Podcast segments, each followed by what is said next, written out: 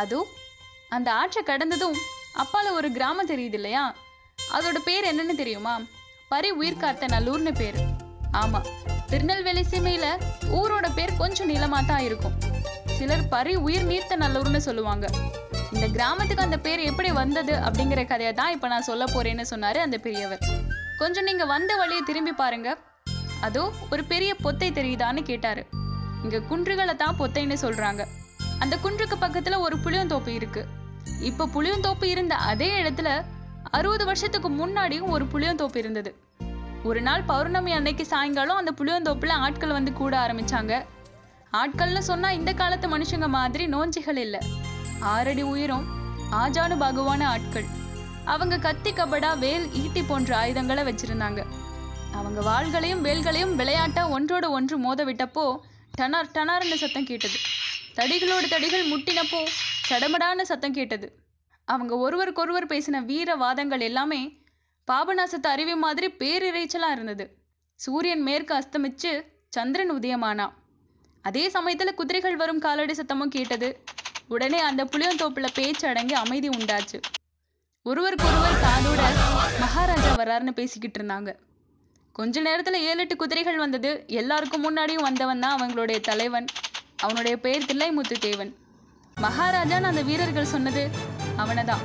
தில்லைமுத்து தேவன் ஒரு பெரிய பாளையக்காரன் அறுபது கிராமங்களுக்கு அதிபதி. அவன் சொல்லிட்டா எந்த நேரமும் ஆயிரம் ஆட்கள் சண்டையில உயிரை கொடுக்க தயாரா வருவாங்க. பாளையக்காரன் தில்லைமுத்து தேவன் புளியந்தோப்புக்கு வந்ததுமே குதிரையிலிருந்து இறங்கி கால் மேல கால் போட்டு ஒரு சிம்மாசனத்துல உட்கார்ந்தான்.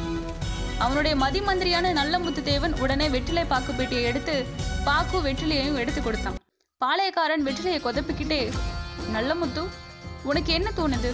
கருடா சலத்தேவன் சொல்லி அனுப்பின மாதிரி ராஜி பேசுறதுக்கு வருவான்னு நினைக்கிறியான்னு கேட்டதும் கட்டாயம் வருவான் மகாராஜா.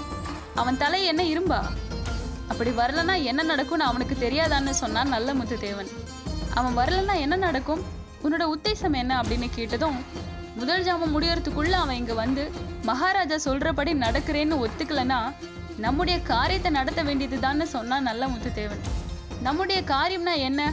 கருடாசலத்தேவனோட அரண்மனை சவுகண்டி களஞ்சியம் வைக்கப்பூர் மாட்டு கொட்டகை குதிரை லாயம் எல்லாத்தையும் அக்கினி தேவனுக்கு இரையாக்க வேண்டியதுதான்னு சொன்னான் நல்ல முத்துத்தேவன். அட பாவி! மகாராஜா யார் பாவி? இருபது வயதான மருமக பெண்ணை யாருக்கும் கட்டி கொடுக்காம அரண்மனையில பூட்டி வச்சிருக்கானே. அவன் பாவியா?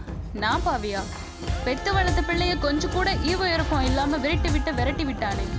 அந்த மனுஷ பாவியா? நான் பாவியா? அதெல்லாம் சரிதானப்பா.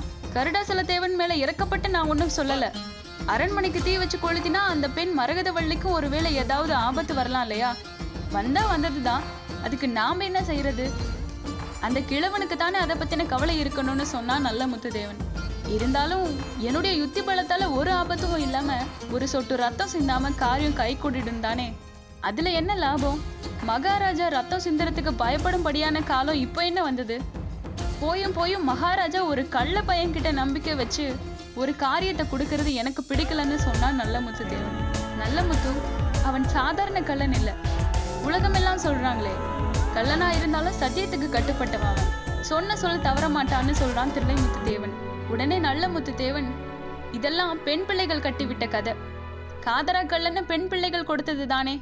அதை எஜமானரும் நம்புறீங்களேன்னு பேசிட்டு இருக்கும்போதே புளியந்தோப்பு பக்கத்தில் ஒரு ஒற்றை குதிரை வரும் காலடி சத்தம் கேட்டது.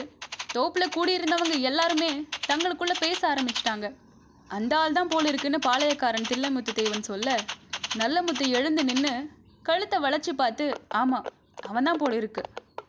நீங்களாச்சு உங்கள் காதரா கள்ளனாச்சு எப்படியேனும் போங்க. நான் விலகிக்கிறேன்னு சொல்லிட்டு விலகி போனான்.